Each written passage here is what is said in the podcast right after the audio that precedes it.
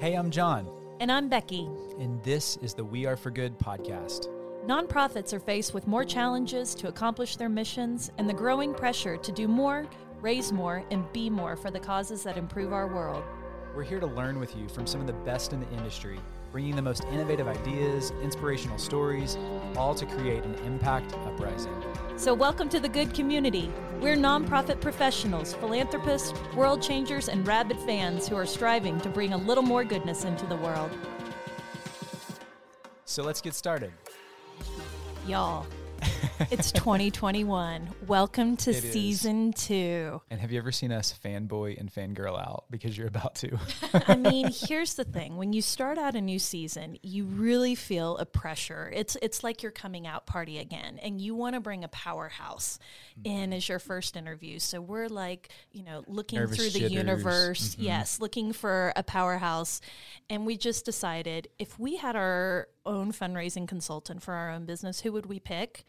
It'd be Mallory Erickson, and It she's here today. So it is my joy to kick off season two by introducing Mallory Erickson, who's a fundraising and executive coach.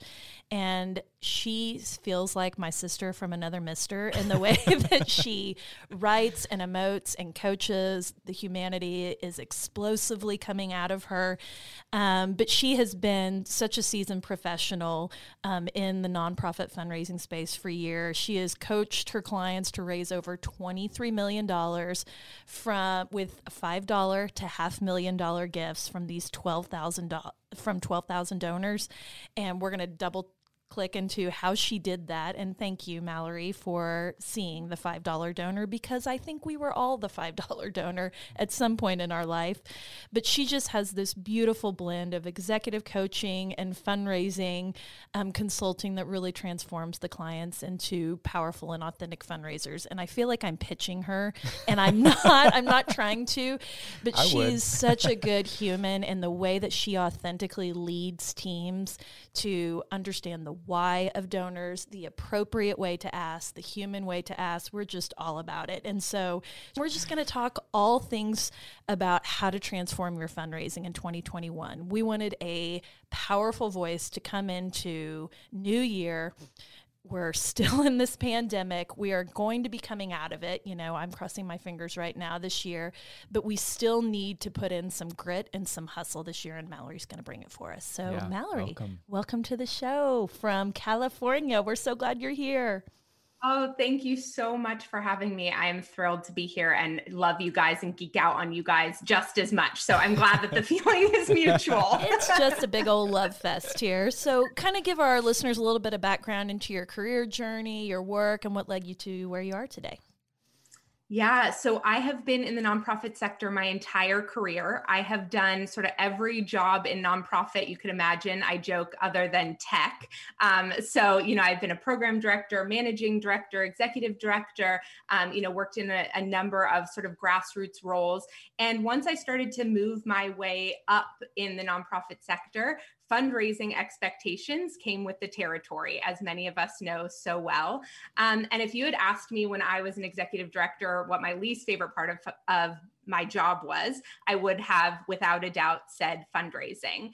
Um, and Nope. that's because, yeah, which I think I hear all the time, right? Um, everyone's just kind of nodding. Uh, so, you know, I, and that was because I was sent to sort of all the traditional fundraising trainings like, here's how you have a major donor meeting, and here's how you send this corporate sponsorship email, and here's how you do this thing.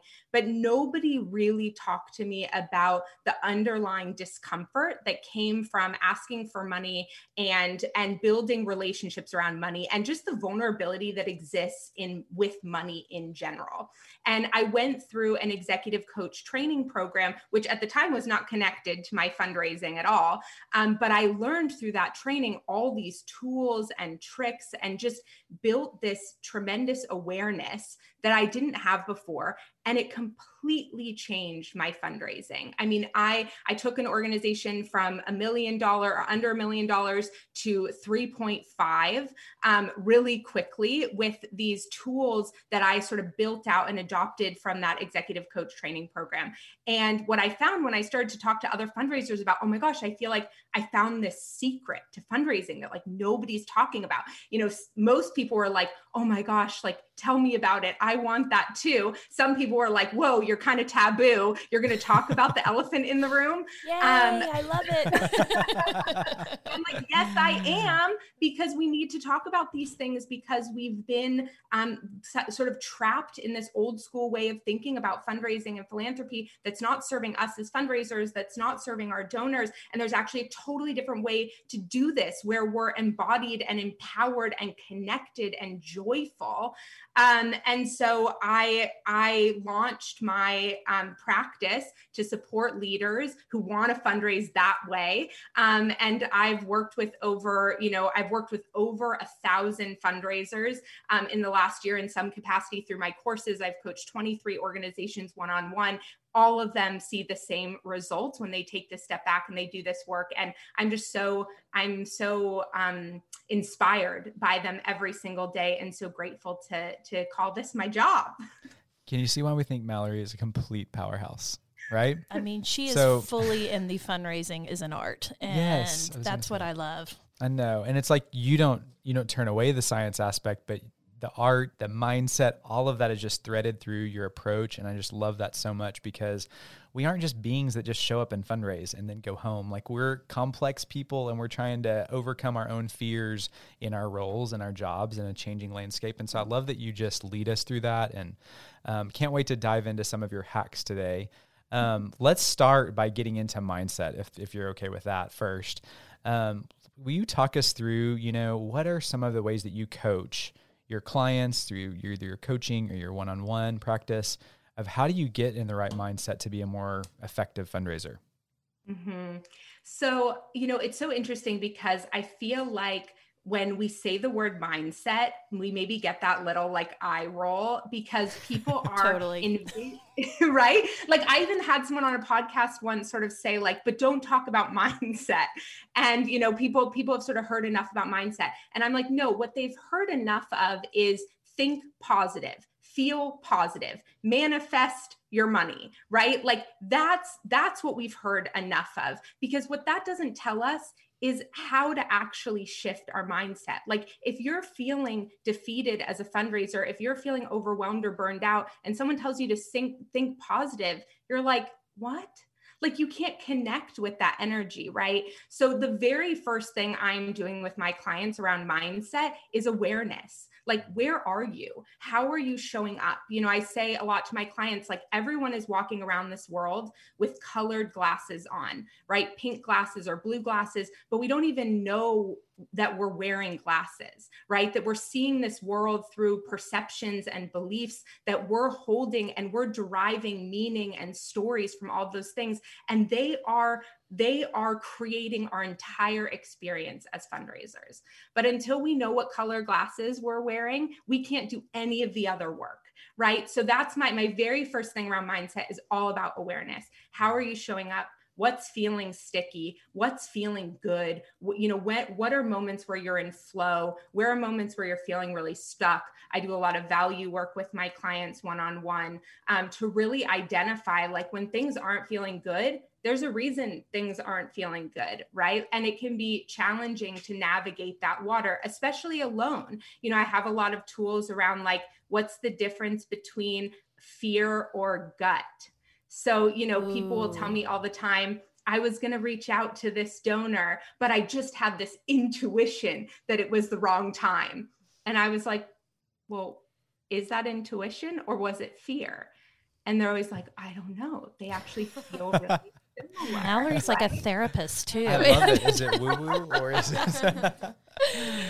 So there's all these really complicated emotions that are so totally normal. And we got to, we have to start there because everything builds on that. I do not care if you have the shiniest, cleanest, most perfect CRM system. If you do not know what color glasses you are wearing, you are not showing up as your best fundraising self.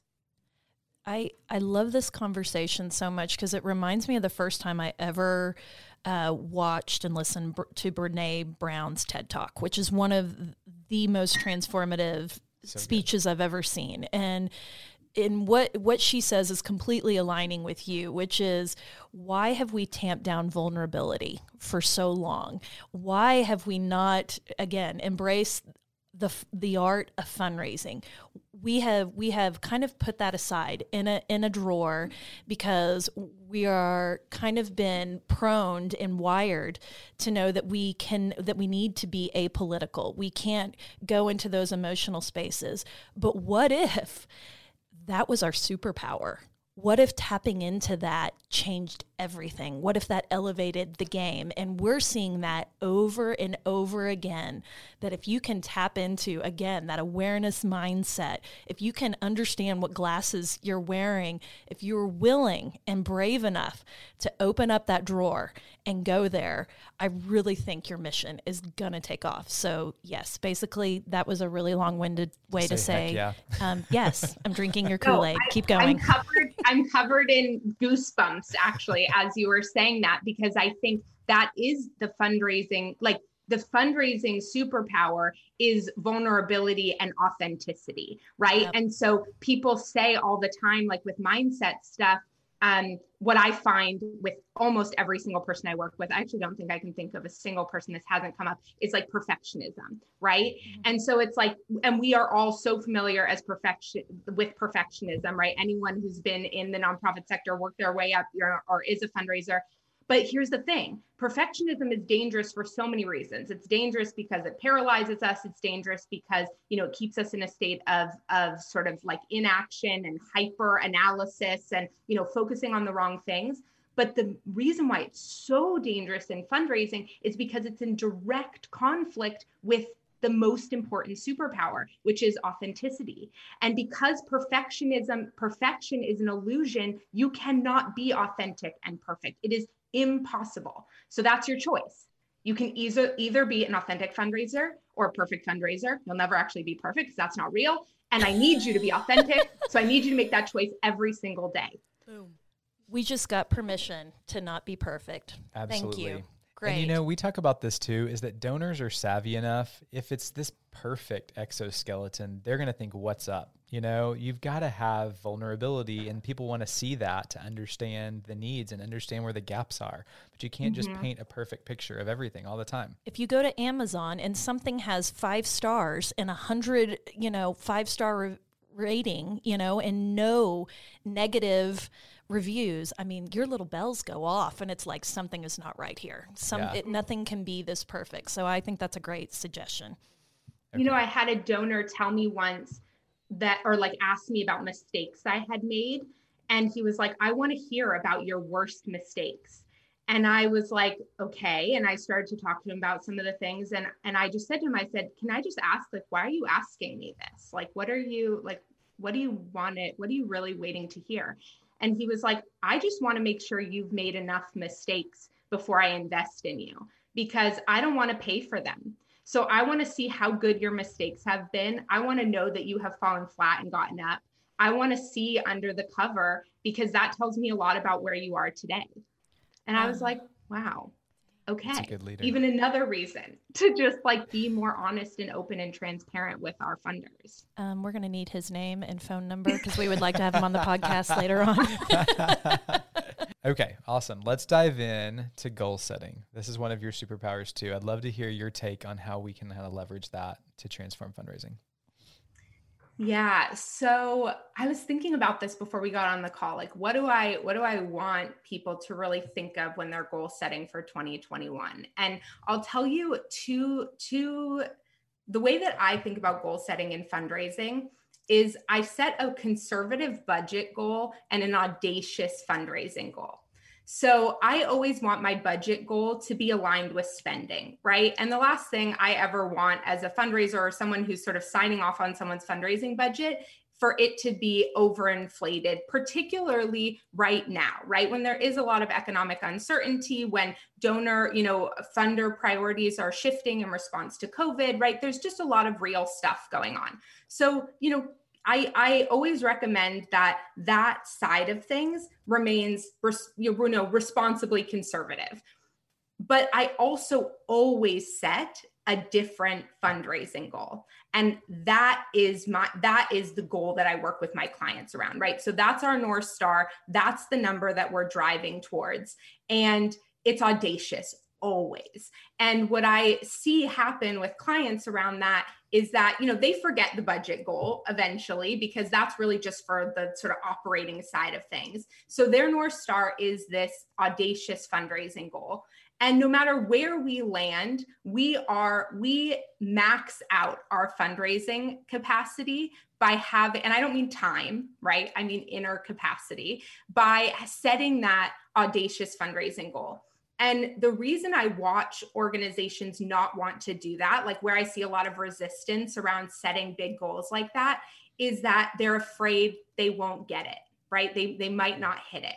Up fear again. Is, I hear fear, not gut. I'm with you. Right. exactly. So it's like, okay, so if so if the only risk, if the only risk to setting that audacious goal is that you might feel bad for a second, can we handle it? Can we just like can we just commit to ourselves that like we're going to stand up for ourselves we are going to have our own back we're going to just make it okay but we're going to know that our trying to get there is the best possible path forward. And then just manage if we don't reach it which is okay you know? And so I, I think i think about goal setting really differently. I think people you know i i'm all about smart goals when it comes to like weekly deliverables monthly deliverables and things like that. But i really believe in an audacious north star because the way your mind works when you're thinking big the creativity you have around fundraising the guts you muster are always better Okay, I love that. And I'm also thinking of Casey Kasem. Reach for the moon and you're gonna land somewhere among the stars, right? Oh my gosh. Where's the where's the dad joke? I know, um, it's so um, bad. Yeah.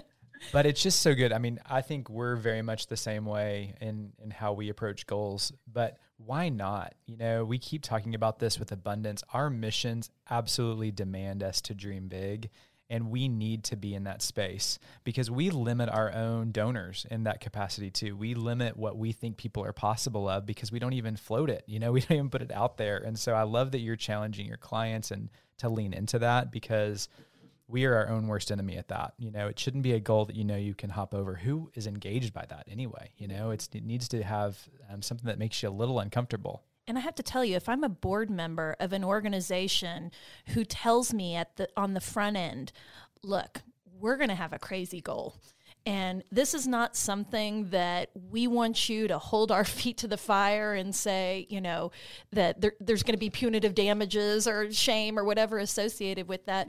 We just need your support and we need you to have our backs because we're going to go for it. There is no board member in history that is going to say, no, I'm not okay with that. Like right. they're going to say, you go for it. We are going to give you the the, the launch pad to be able to go and do that. And if you get it, what a celebration that Absolutely. is. And I can just think that if you're someone who's letting go of this perfectionism, it's okay. You know, it's okay to kind of reach for that. So that's a really good tip there.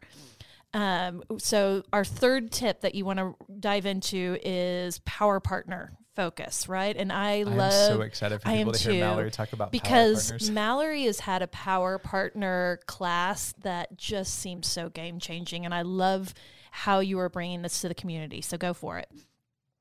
Yeah. So I have spent years thinking about what the difference is between those fundraising meetings that feel like life changing you know the ones we've all sat down and we've been there for 3 hours and it's like where did the time go? And there's so much connection. And i mean gosh i have had i had major donors at my wedding you know like they're like we right? Like i mean i had i did you know? And um and so it's like we all know the difference between those and the meetings that just feel like oh I don't even know the words, right? They're just like they're sti- I call them sticky, right? Like it kind of feels like you're bumping into a bunch of stuff and it didn't really feel good and you're probably sitting down at that meeting because somebody made an introduction and that person's doing a favor for you, you know, yep. for their friend, right?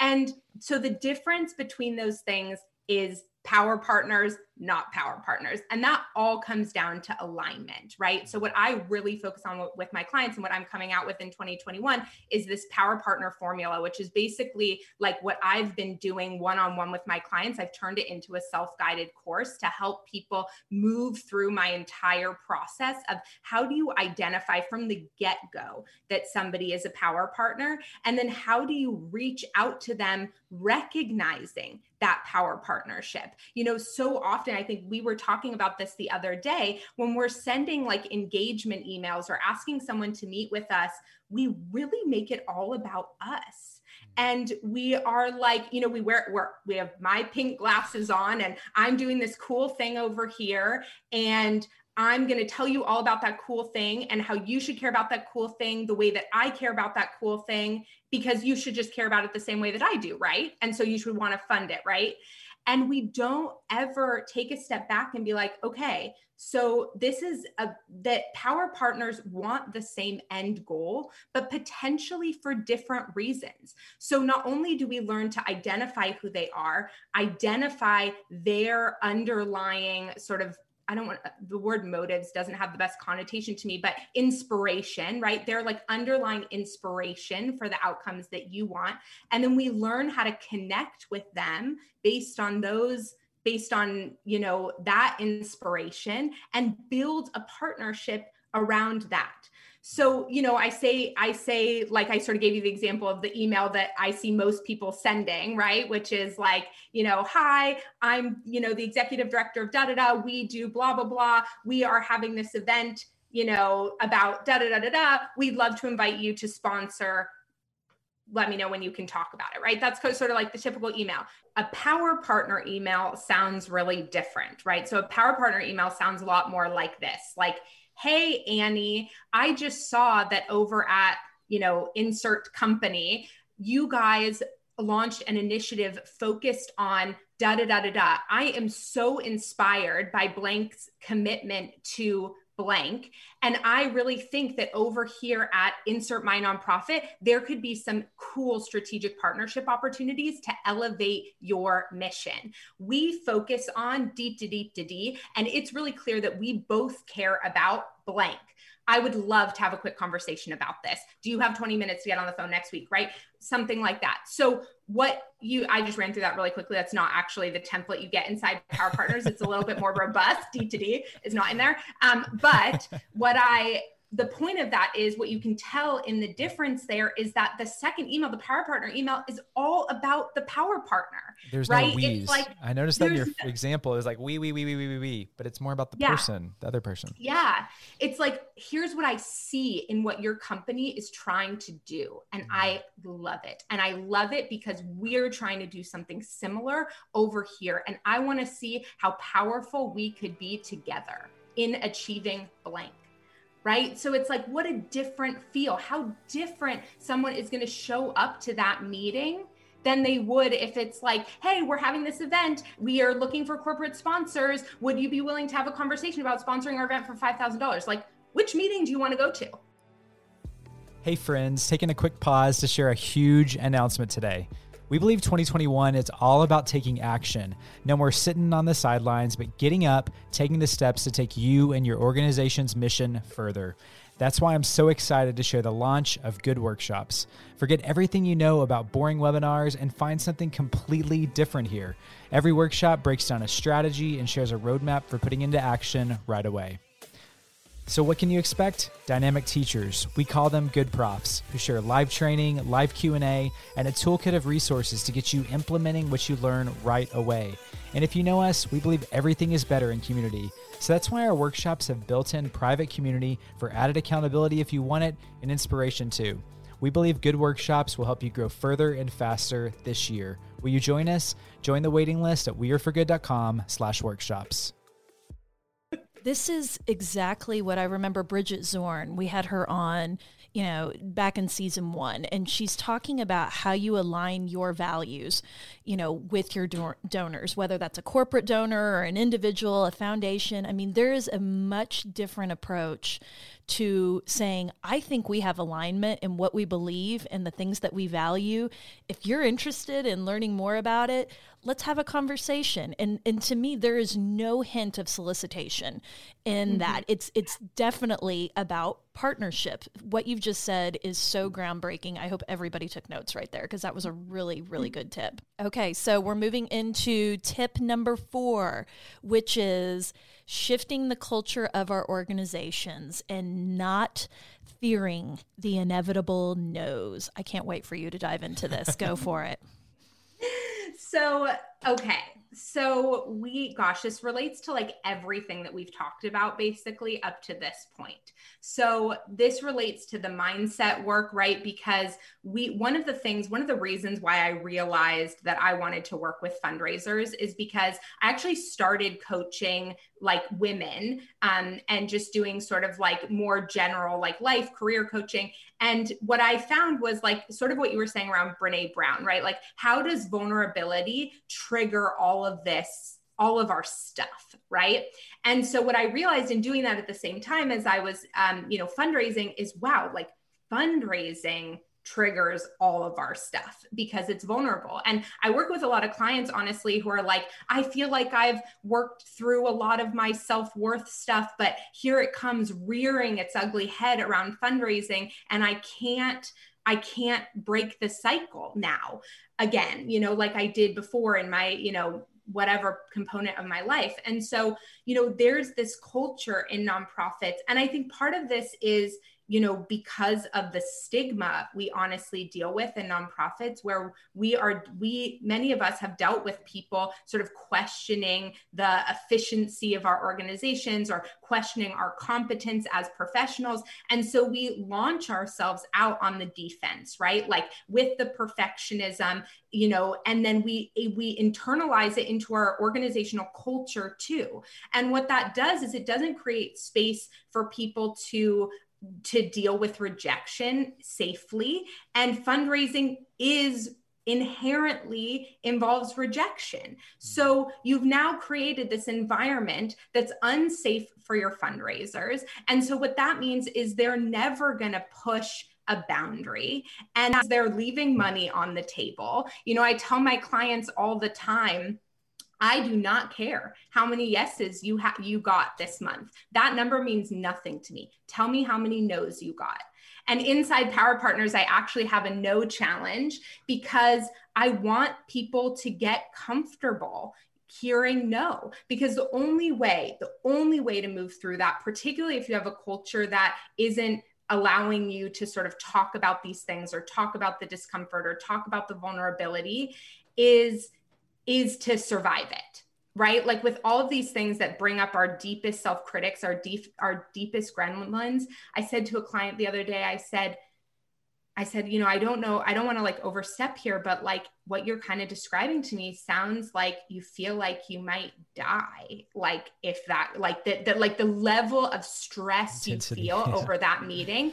And she was like that is how i feel like it's not like i think i'm going to die but it feels like that right? So it's like these the the fears that the level of fear that people hold walking into these donor meetings like they are just walking off a ledge into a dark abyss right? And i said to her i said she was like that's what i feel every time i'm i'm you know going into a donor meeting because i don't know what they're going to say and so I said to her, I said, okay, so what if I told you, Alice, that next year you were going to have 104 donor meetings and 56 of those people were going to say no, and the rest of them were going to say yes?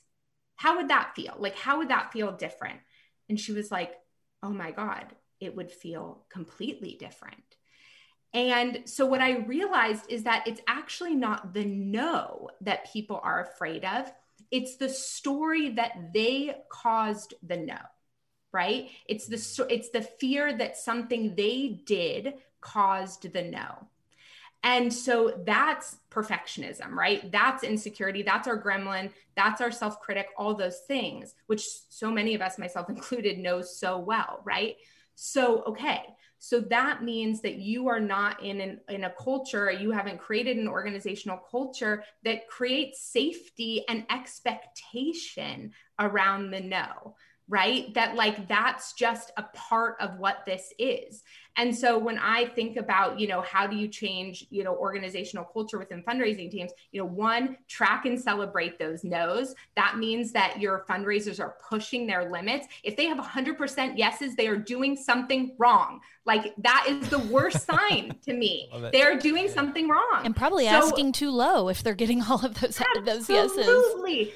Absolutely, right? They're leaving money on the table like what you were saying before, like when we under, you know, when we undershoot with our donors, when our goals are too small, then we make our donor goals too small. And all of that is built on fear of the no or the yes but or whatever. And the reason we're really afraid of those things is because we're afraid of the stories that accompany those things. You know, people say no to me all the time, but I don't attribute anything to that and what I say when a donor says no to me, my true feeling and what I say is, I really hope you find an organization that you feel inspired and enlivened by. And that's what I really hope for them. Like, if it's not my organization, no problem. Like, I hope they really find what is meaningful to them. And I really feel that way. And I say that to them. And so it's like, their no isn't personal but it's so easy for us to go right into those stories of that donor didn't like me. I said something wrong. I asked too early. Like, I think the whole like waiting 12 to 18 months around a major donor thing is a total farce. I think the only reason we Preach. do that, are you ready? Yes, Are you ready? go, go. I think, I think the only reason we do that is because if a donor is still meeting with us after 12 months of meetings that don't involve an ask, we have finally convinced ourselves that they're going to say yes. I think that's it. I think that's the whole thing.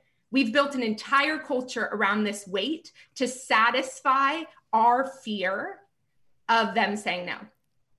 Wow. I just feel like this is a masterclass and everything that you taught in fundraising could possibly not maybe not everything be wrong because the power can you imagine the shift in a culture if your executive director came to you and said you got to know and that bravo. Can you imagine the shift of yeah. I saw you push yourself on this one. I saw how hard you cultivated this donor. I saw that, you know, it just wasn't in the cards and we get that. I mean, the whole time you've been talking, I go back in my mind to the time where we're setting budgets as a major gift officer and saying, for the year, I think, you know, with this donor, I think this could be a high level, you know, this is the high of what they could give, this could be the low of what they get.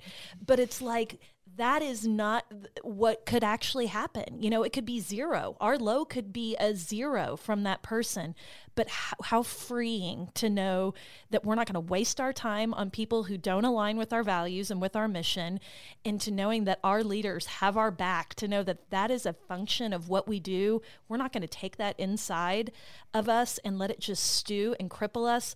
We're going to use it as a part of our armor to go out and find the people that do align with us, and and we're going to get yeses there, and they'll feel just as good. So I th- I think you are blowing um, just everything up in my mind about what what is possible and how we look at how we engage. John's rubbing his like, head like I know. I'm like I'm having this moment. I'm like, who doesn't want to have a resilient team after 2020? It's got to be what we all lean into, yeah. you know. And those that were comfortable with no's probably came out so much farther ahead for what the year threw at us, right? And so mm-hmm. I love that you are preaching this. I love, I think, two of a great guest, Lindsay Simons, we had on episode 50, that she said, You're also not going to get as many no's because the steps of getting to know a donor and what they value, you're probably not going to get a hard no. I mean, like a hard, hard no is so rare compared to yes, but, or yes, maybe not that much, or, or later. Not right now. Yeah. Yeah. And it's just like, how much fear do we wrap in something that, if you do all the things like you're not even going to be faced with it as much and it's and it's okay i love the permission you're giving the donor say i want you to find that place that's what we preach in this space is that philanthropy gives us that opportunity to find what we connect with and of course we're pro that if it's our organization that's great but we're on the donor side i mean that's donor centered mm-hmm. fundraising and the mental yeah. health of this i think is also something that so we cannot oh my gosh that we need to like just sit on for a second because if if you don't feel burdened if you don't feel um, the responsibility that's weighing you down of I have failed in this, it may have absolutely nothing to do with you. And if we can mm. just let that go, think of how much more vibrant and empowered we would feel as professionals. I think that this has all the underpinnings of being a really progressive thought in our industry. So and Mallory's carrying that banner. We're just here for it, Mallory. Oh, it's just so great, Mal. no, but it, awesome. I totally like everything you guys are saying is just like so so aligned, and I think that's the difference also between a like power partner and you know and not like when we think about because you think about the whole trajectory about getting in front of someone or like asking your board right to like make introductions for you right? It's like you're constantly banging your head against the wall like open your rolodex to high net worth individuals right? That's the wrong ask like because because that's first of all that alone is not a match. Like having money to give away and your organization that's not the criteria. Maybe maybe it's the criteria for a one time gift as a paddle pledge at an event sitting with your board member but that's not a power partner. That's a guilt gift. And that's and that's why it doesn't feel good. That's why it doesn't feel good right? And that's yep. why the board member hated making the introduction. And that's why the meeting was sticky and all these things. And so even with board members like my power partners thing has a like after you identify a power partnership with someone in your board's network, that's when you make a very specific ask to your board member using that same formula, because then it's not about their friendship, right? Like that's when philanthropy and fundraising, I think, and I have had these experiences too with family members and friends, like, you know, earlier in my fundraising days. So I get it. Um, but it doesn't have to be that way. And I think it's just based on kind of these old school principles of how we build our pipelines and and how we get in front of the right people. And this ethos of what you are throwing down here, to me, the thing that that I keep thinking over and over is it creates harmony for everybody and the donor feels good. The gift officer feels good. The executive director feels good. The volunteer and the board member feels good. And when you are writing those kinds of feelings, what is the end result? Everybody wants to pour into the mission more. They want to they want to replicate that feeling again and again and again. And we're not getting caught up in the shoulda woulda couldas and we're starting to like just look forward. And the other thing I just want to say is I feel that you're saying that and I don't want people to get lost in the semantics of power partners that we're just talking about millionaires here. A mm. power partner to me could be a young professional who is passionate about your cause. They could be somebody who could have a very, you know, sort of an influencer voice in the social media space and how you show up with them and how you talk to them is also I mean, I think they could be a power partner. So I think looking at that broadly is also a really good tip. Yeah, I love that you said that. And that's why I say like $5 to $500,000 donors because yeah, you need to talk like the idea is that you're surrounded by these people because that makes your entire fundraising experience your entire you know organization feel really different. Um, and i just i want to say one other thing about the culture piece. Is that okay if i just go back to that? Because we're never going to cut I you hear- off melanie. Dude, dude you got your megaphone. You you say what you need to say into that megaphone. No i just you know i hear a lot of times from people when they hear me talk like wow, that is so different from how I feel. You know, like the way you talk about philanthropy is so, and asking for money or, you know, making an, an offering to people is so different from how I feel every day in my fundraising. And so there's two things around the the you know one thing around the culture and then one other thing I just want to say around it. You know, one is that you know create a culture whether it's just you and one other person, you know, or or you and a friend who works for a different organization, whatever it is, where you can just talk about when things don't feel good. Like sometimes you just need to let it go, right? Like, oh, I sent this donor an email four days ago. I thought it went really well. I thought the meeting went really well, and I, I'm not hearing back, and I'm starting to spiral. Like when we suppress those feelings, they don't go anywhere. So we just got to get them out. And we need to know that like it's really normal to have those feelings. I still, even all the work I've done, sometimes I won't, I'll hear crickets for a, a retainer contract. I'm like, wait a second, like I thought what? And I, and I watch them start the stories start, right? And then I have the tools and tricks to intercept them and change them. But just to know that that that those patterns, those thought patterns are totally, totally normal. So I don't want you to get off this podcast and start beating yourself up for the thought patterns that you're having, right? That's sort of the, the opposite. And then the way to change those and shift those is a practice. You know, like I say that I compare it to weightlifting all the time, right? Like you're not going to start lifting the 200 pound weight you're going to start lifting the 10 pound weight you know talking yourself through rejection that maybe didn't feel as um, you know that the stakes were as high right? You're going to work you're going to work that up and work that up and work that up and you're always going to be practicing. And some days you're going to pr and you're going to watch yourself feel good even after a big no you know or yes but. And other days you're not going to be able to lift the weight you lifted the day before and that's okay. These these things are these are muscle building strategies and they are often in conflict with so much of what our culture is teaching us to believe and think about ourselves and about our organization. And so just have some patience with yourself and compassion with yourself if you're in the thick of trying to show up differently. So can we transition to a story? Mallory, you get to work with you've worked with thousands of people obviously. So What's a story about a moment in philanthropy? It could be back when you were on the front lines at a nonprofit, something that just really moved you about the power of this space that we get to live in in philanthropy. Mm, gosh, it is so hard. It is so hard to pick one.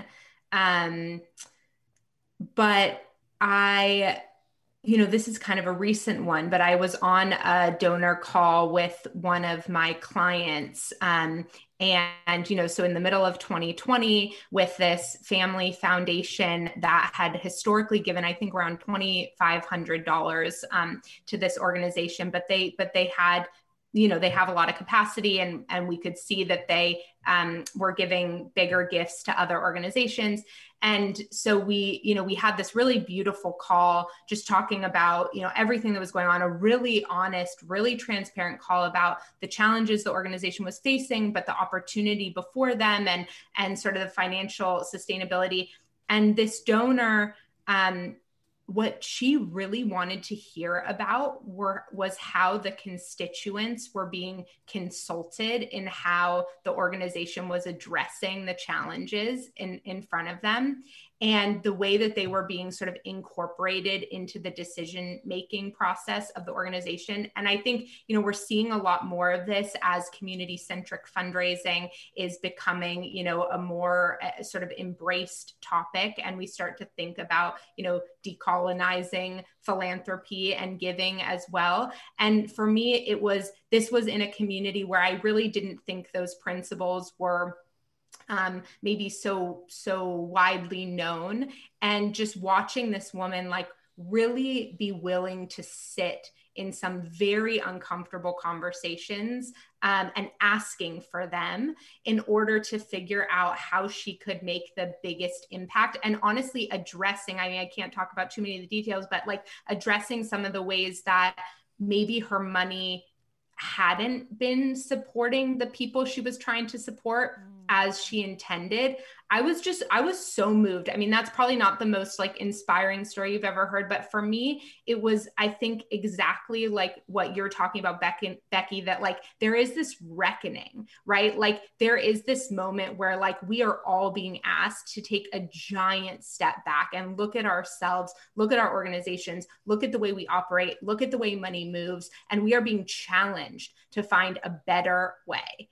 Um, and so for me, it was just such a good reminder that the donors are on this journey with us and we're all going to stumble a bit and we're all going to, you know, figure it out and not figure it out and and fail and be imperfect. And you know it's all about imperfect action for all of us but we're partners. Um so that that's mine. That's such a good story. And it, it it's even just the simplicity of it. I mean, if there was a theme to this entire conversation, I would think it would be it's okay to sit in the discomfort a little bit because that's where we learn and that's where again we're we are flexing those muscles and getting stronger and we're going to see a new narrative play out in philanthropy. And I'm so excited about it because I just think that it's a gift to be able to look at something with fresh eyes and to try out something new and different.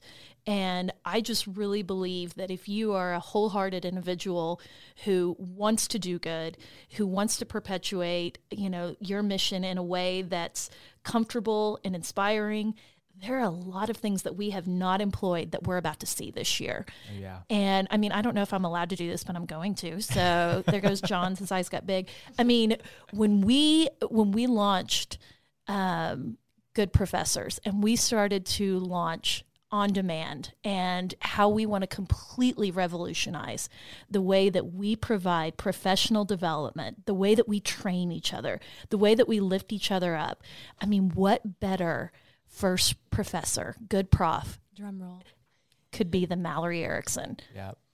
She's what everybody needs in 2021. So Mallory is our. I mean, is that the spoiler? I just I just made it the spoiler. Is that w- that Mallory's going to be our first good prof for 2021, and this is what you can come to expect: is this level of engagement, this level of challenge. We're going to invite you all to come in and be a little vulnerable, but embrace community and understand that everyone matters and that within community, we can learn these principles, we can develop them, we can sharpen each other, we can sharpen ourselves. And I'm just so heartened that, you know, we can find these incredible humans. I don't even want to call Mallory a consultant because I feel like that's such a taboo word, but it's like these, like people who are guiding us, yeah, that are kind of shepherding us through this new wilderness that we're all sort of braving. And so I really encourage anyone, if you have loved this episode, if you want to learn more about this, come and learn a little bit more about Mallory's uh, workshop that we're going to be putting on later this month because it is going to be off the chain and there will be takeaways and we will help you walk through the nuances of your mission because we want you to take relevant um, takeaways away from this that do help move your needle forward. So thank you for giving us the inspiration to have you be our first Mallory. We're so excited you're here. Oh my gosh, it's such an honor. And I was getting a little bit choked up when you were talking to Becky because I just feel like, you know, what you guys are doing and, um, you know, it's interesting, like when you're like Mallory sort of, you know, shepherding us, and like my immediate visual when you were talking before was like this idea of like take my hand and take you take my hand too. You know like you guys are like we are walking through this together all of us. And we're just trying to figure out how to make this world a better place. And we've been doing the best we could up to this point too. And but like all of the knowledge all of the training that you guys are bringing to people and supporting people with to think differently a place they can always land you know, where they're going to keep hearing these messages and this mission. I just think I'm just so grateful that you guys are are in this space. Uh, I just think 2021 is the year of the professional, of the power, power fundraiser coming out in a new way. I mean, I'm just seeing like Superman like rip open a shirt and there's the cape. totally. It's like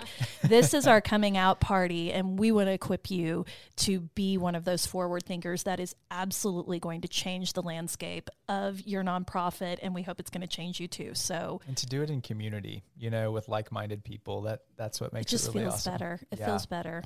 Okay, we ask every one of our guests one good thing. And Mallory, you've given us so many, but what is something that everybody could implement today? What's a mindset hack, tip, trick? Hmm. So, this is sort of an overarching trick that I use for everything, right? So we've talked a lot about the stories that come up, right? This thing happens and we immediately because of our glass color create a story around it what one of the tricks I'm constantly employing when I watch myself do that is pull the data right? So i have i have a little sign i'm not in my office right now behind my desk that says do you have the data to support that belief?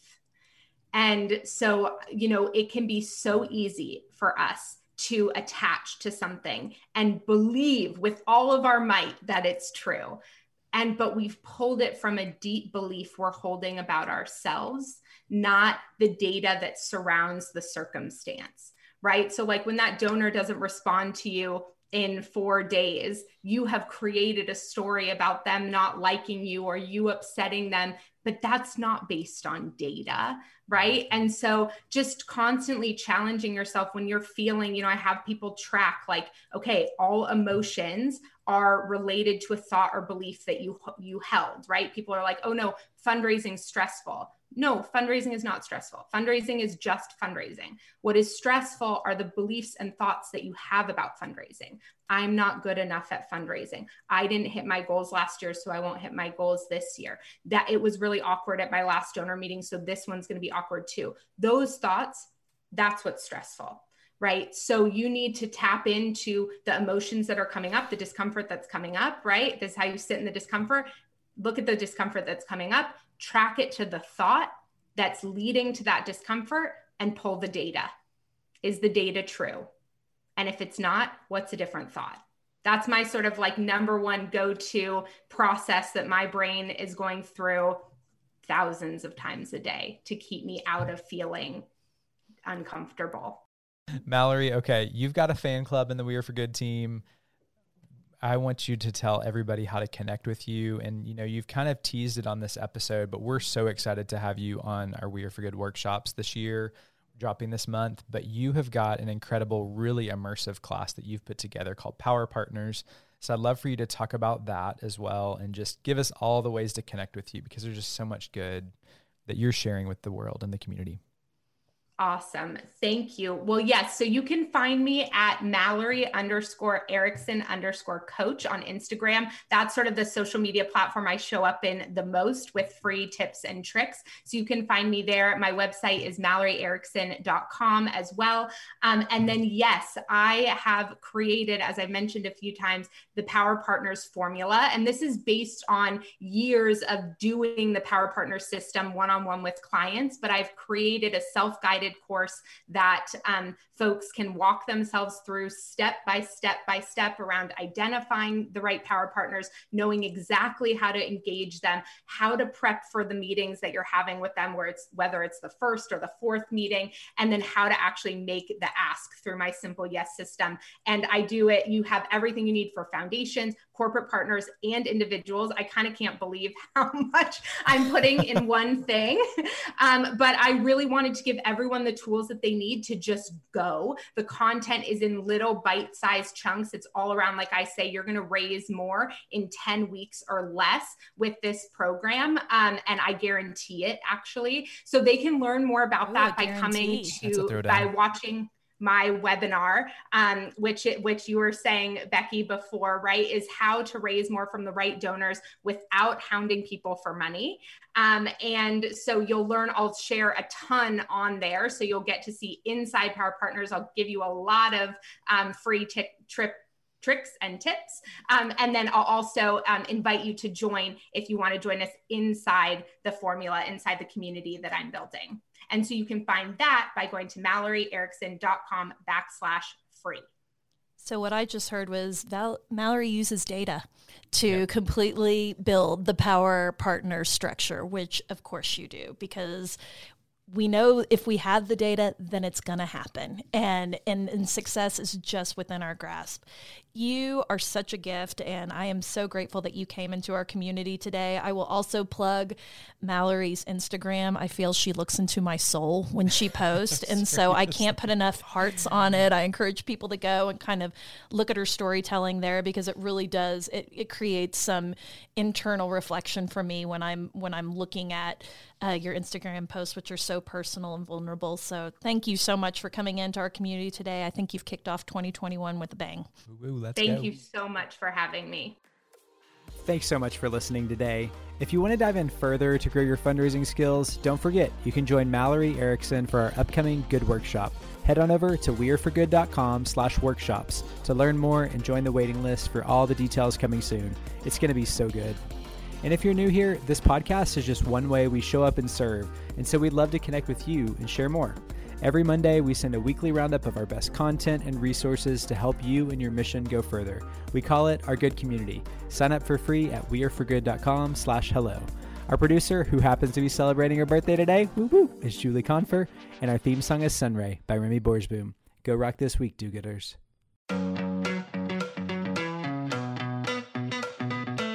Rabid fans have always powered the We Are for Good podcast, but now Rabbit fans can get even more goodness and access by joining Good Friends. It's our listener support community for the We Are for Good podcast. Good Friends comes with perks, exclusive episodes with John and I, including the Good Brief, our new monthly cliff notes of the greatest takeaways and lessons learned from that month, and exclusive AMA episodes where we answer your burning questions and tap our community of experts. Join now or learn more at weareforgood.com backslash friends. We can't wait to see you inside. That's weareforgood.com slash friends.